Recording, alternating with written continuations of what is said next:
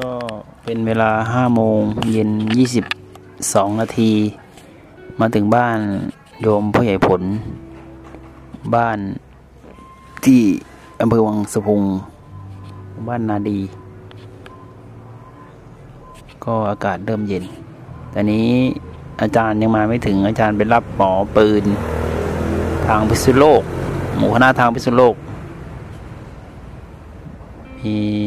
ผมกับโยมคำลนโยมพี่ยุพาแล้วก็โยมพี่อ้อย มาถึงก่อนเดี๋ยวก็นั่งรออยู่ที่บ้าน อากาศเย็นสบาย